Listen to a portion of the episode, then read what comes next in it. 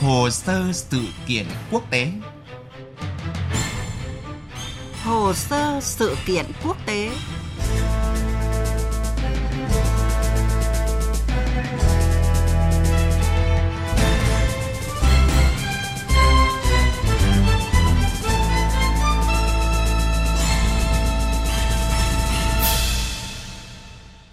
Thưa quý vị và các bạn, lần đầu tiên kể từ năm 1968, thời điểm mục sư người Mỹ gốc Phi Martin Luther King bị ám sát, ít nhất 140 thành phố của nước Mỹ đã nổ ra biểu tình và nhiều thị trưởng đã phải ban hành lệnh giới nghiêm.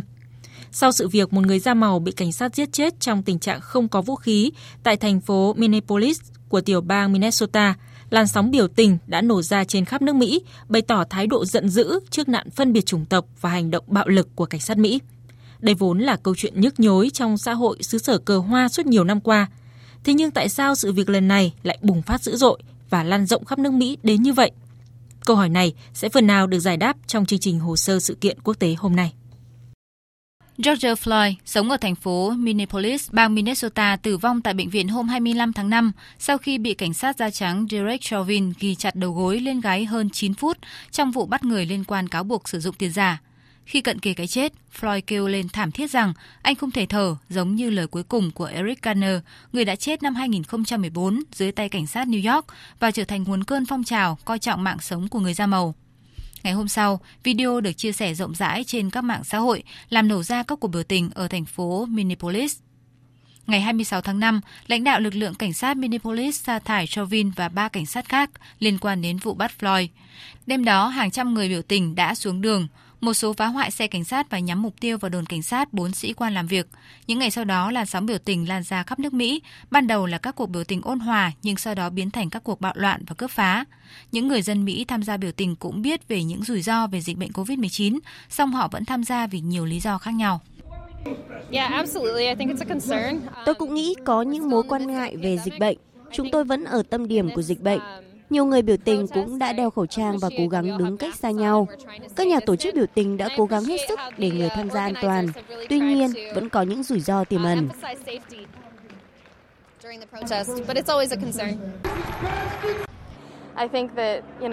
Bạn biết đấy, khi có sự bất công và khi có một vụ việc lớn như vậy xảy ra, điều quan trọng là chúng tôi phải đứng lên, bất kể đại dịch là gì. Ngoài thủ đô Washington, hàng chục thành phố khác trên khắp nước Mỹ đã phải ban bố tình trạng giới nghiêm. Lần đầu tiên trong nhiều thập kỷ, nhiều thị trường ở Mỹ phải đồng thời kích hoạt lệnh giới nghiêm để hạn chế những tổn thất từ các cuộc biểu tình quy mô lớn. Trước tình hình căng thẳng, Tổng thống Mỹ Donald Trump cam kết sẽ hành động để ngăn chặn bạo lực và khôi phục an ninh và an toàn cho nước Mỹ. Tôi đang huy động toàn bộ các nguồn lực liên bang hiện có, dân sự và quân sự, nhằm chấm dứt tình trạng phá hoại và đốt phá cũng như bảo vệ quyền của những người dân tuân thủ pháp luật, bao gồm những quyền trong tu trình án thứ hai.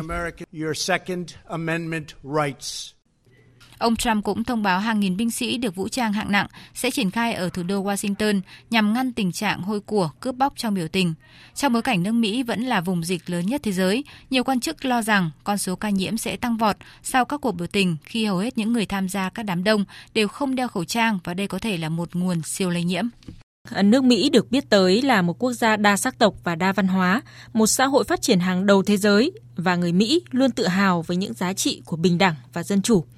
Tuy nhiên thì tình trạng phân biệt chủng tộc, đặc biệt là sự kỳ thị của những người Mỹ da trắng với cộng đồng người Mỹ gốc Phi, tình trạng phân biệt đối xử của các nhân viên thực thi pháp luật da trắng với công dân da màu vẫn luôn ầm ĩ.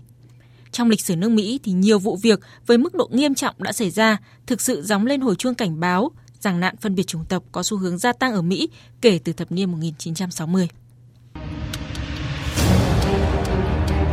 Vụ đụng độ sắc tộc năm 1965 tại khu phố Watt, thành phố Los Angeles đã khiến cho 34 người thiệt mạng và gây thiệt hại hàng chục triệu đô la Mỹ khi cảnh sát kiểm tra danh tính hai người đàn ông da màu trong một chiếc ô tô.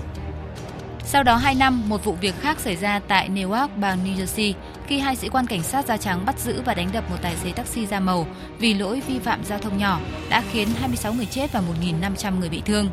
Năm 1980, một loạt vụ đụng độ khác xuất phát từ sự bất bình đối với nạn kỳ thị chủng tộc xảy ra tại Miami, bang Florida, khiến cho 18 người chết và hơn 300 người bị thương. Những năm gần đây, hàng loạt vụ bạo lực của cảnh sát da trắng nhằm vào người da màu đã làm trao đảo nước Mỹ. Điển hình là tháng 8 năm 2014, Michael Brown 18 tuổi ở Ferguson, bang Missouri bị cảnh sát da trắng bắn chết đã dấy lên làn sóng biểu tình rầm rộ, không chỉ ở thị trấn Ferguson với 21.000 dân, chủ yếu là da màu mà tại nhiều thành phố của Mỹ. Kể từ đầu năm đến nay, có ít nhất là 3 vụ người da màu tại Mỹ bị lực lượng cảnh sát tấn công. Các số liệu thống kê cho thấy, từ trước tới nay, người Mỹ gốc Phi có tỷ lệ bị cảnh sát da trắng bắn nhiều hơn so với các nhóm chủng tộc khác và tỷ lệ này đang ngày càng gia tăng trong những năm gần đây. Vụ việc George Floyd, 46 tuổi, đã qua đời hôm 25 tháng 5 vì bị cảnh sát ghi đầu gối lên cổ, giống như một giọt nước làm tràn ly. Thưa quý vị và các bạn, thông điệp của cuộc biểu tình ở Mỹ hiện nay cũng giống như các cuộc biểu tình trước đó, đó là hãy dừng ngay tình trạng bạo lực của cảnh sát nhắm chủ yếu vào cộng đồng người da màu, hay nói đúng hơn là người da đen ở Mỹ. Và một câu hỏi đặt ra là vì sao sự phản ứng của người Mỹ với sự việc lần này lại gay gắt với các cuộc biểu tình rầm rộ và lan rộng đến như vậy? Phóng viên Phạm Huân, thường trú Đại tiếng nói Việt Nam tại Mỹ, sẽ cung cấp một số chi tiết cụ thể. Theo tôi thì ờ, cái vụ việc dẫn đến cái chết của ông George Floyd ở thành phố Minneapolis thuộc bang Minnesota và châm ngòi cho các cái cuộc biểu tình bạo lực lan rộng tại ờ, nhiều địa phương trên cả nước Mỹ những cái ngày vừa qua thì ờ, xuất phát từ ba nguyên nhân chính. Thứ nhất, đó là cái tình trạng kỳ thị sắc tộc thì à, vẫn còn tồn tại giữa các cộng đồng dân cư ở Mỹ. Đúng như phân tích của ông Andre Perry, chuyên gia chương trình chính sách thuộc viện à, Brookings, thì à, những cái hình ảnh đăng tải trên các phương tiện truyền thông về hành vi của viên cảnh sát da trắng Derek Chauvin đối với ông Floyd là một cái ví dụ của sự kiểm soát và kỳ thị đối với cộng đồng người da đen. Đây chỉ là một trong số rất nhiều vụ việc khiến người da đen tử vong một cách không cần thiết trong cái quá trình thực thi nhiệm vụ của lực lượng cảnh sát Mỹ. Nguyên nhân thứ hai đó là cái sự mất cân đối về điều kiện kinh tế giữa các sắc tộc tại Mỹ, nhất là giữa cộng đồng người da đen và người da trắng. Theo thống kê, hiện có khoảng 315.000 người da đen sinh sống tại khu vực đô thị Minneapolis và St. Paul, chiếm 8,7% tổng dân số. Khu vực này đã ghi nhận cái sự tăng trưởng kinh tế trong một số lĩnh vực nhất định, song người da đen đóng góp không đáng kể vào cái sự tăng trưởng kinh tế đó. Thu nhập trung bình đối với một hộ gia đình người da đen tại khu vực này là 38.200 đô la mỗi năm, chưa bằng một nửa so với một hộ gia đình da trắng là 85.400 đô la. Một nghiên cứu gần đây cũng chỉ ra rằng là 52% hộ gia đình người da đen đối mặt với cái điều kiện kinh tế khó khăn. Nếu 3 tháng không có thu nhập, họ sẽ gặp nhiều khó khăn để có thể duy trì cuộc sống. Trong cái bối cảnh dịch bệnh COVID-19 bùng phát mạnh tại Mỹ kể từ giữa tháng 3 đến nay, dẫn đến nền kinh tế gần như đình trệ hoàn toàn và cái điều đó thì đã khiến cái cuộc sống của cộng đồng người da đen tại Mỹ càng trở nên khó khăn hơn. Cái nguyên nhân thứ ba đó là cái phản ứng ban đầu của Nhà Trắng, trong đó có một số tuyên bố được cho là có phần không phù hợp của cá nhân Tổng thống Trump trên mạng Twitter và sự kích động của một số nhóm cực đoan, nhất là Antifa, một nhóm chống phát xít, thì đã khiến các cái cuộc biểu tình ban đầu vốn diễn ra hòa bình thì à, đã trở thành bạo lực và lan rộng trên toàn nước Mỹ những cái ngày vừa qua. Vâng, xin cảm ơn phóng viên Phạm Huân với những thông tin vừa rồi. Thưa quý vị và các bạn, cái chết của người đàn ông da màu George Floyd một lần nữa làm lộ rõ một thực tế rằng vấn nạn phân biệt chủng tộc vẫn là vết thương nhức nhối trong lòng nước Mỹ. Có thể có nhiều yếu tố khác dồn nén như là tình trạng thất nghiệp vì dịch COVID-19, khoảng cách giàu nghèo giữa các cộng đồng sắc tộc tăng lên khiến cho sự việc bị đẩy cao, kéo theo làn sóng biểu tình khắp nước Mỹ. Còn nói như một chuyên gia về cải thiện quan hệ cộng đồng ở Mỹ, thì các cuộc biểu tình và bạo động vừa rồi sẽ ngừng lại. Nhưng những thùng thuốc súng của sự giận dữ vì sự bất bình đẳng thì vẫn sẽ tiếp tục ở đó. Vậy làm gì để có thể ngăn chặn được các vụ bạo lực? Các chuyên gia về trật tự công cộng nói rằng, đối với cảnh sát thì chìa khóa để ngừa bạo lực đó là thể hiện hành động công chính cũng như là lôi kéo người biểu tình vào các cuộc đối thoại – Điều đó có nghĩa là các chính trị gia có thể làm cho vấn đề tốt lên hoặc là xấu đi dựa trên cách mà họ đối thoại với những người biểu tình. Và điều quan trọng nhất đó là tạo ra sự thay đổi về chính trị, từ đó có những chính sách công bằng xã hội. À, tuy nhiên, đó không phải là công việc của một sớm một chiều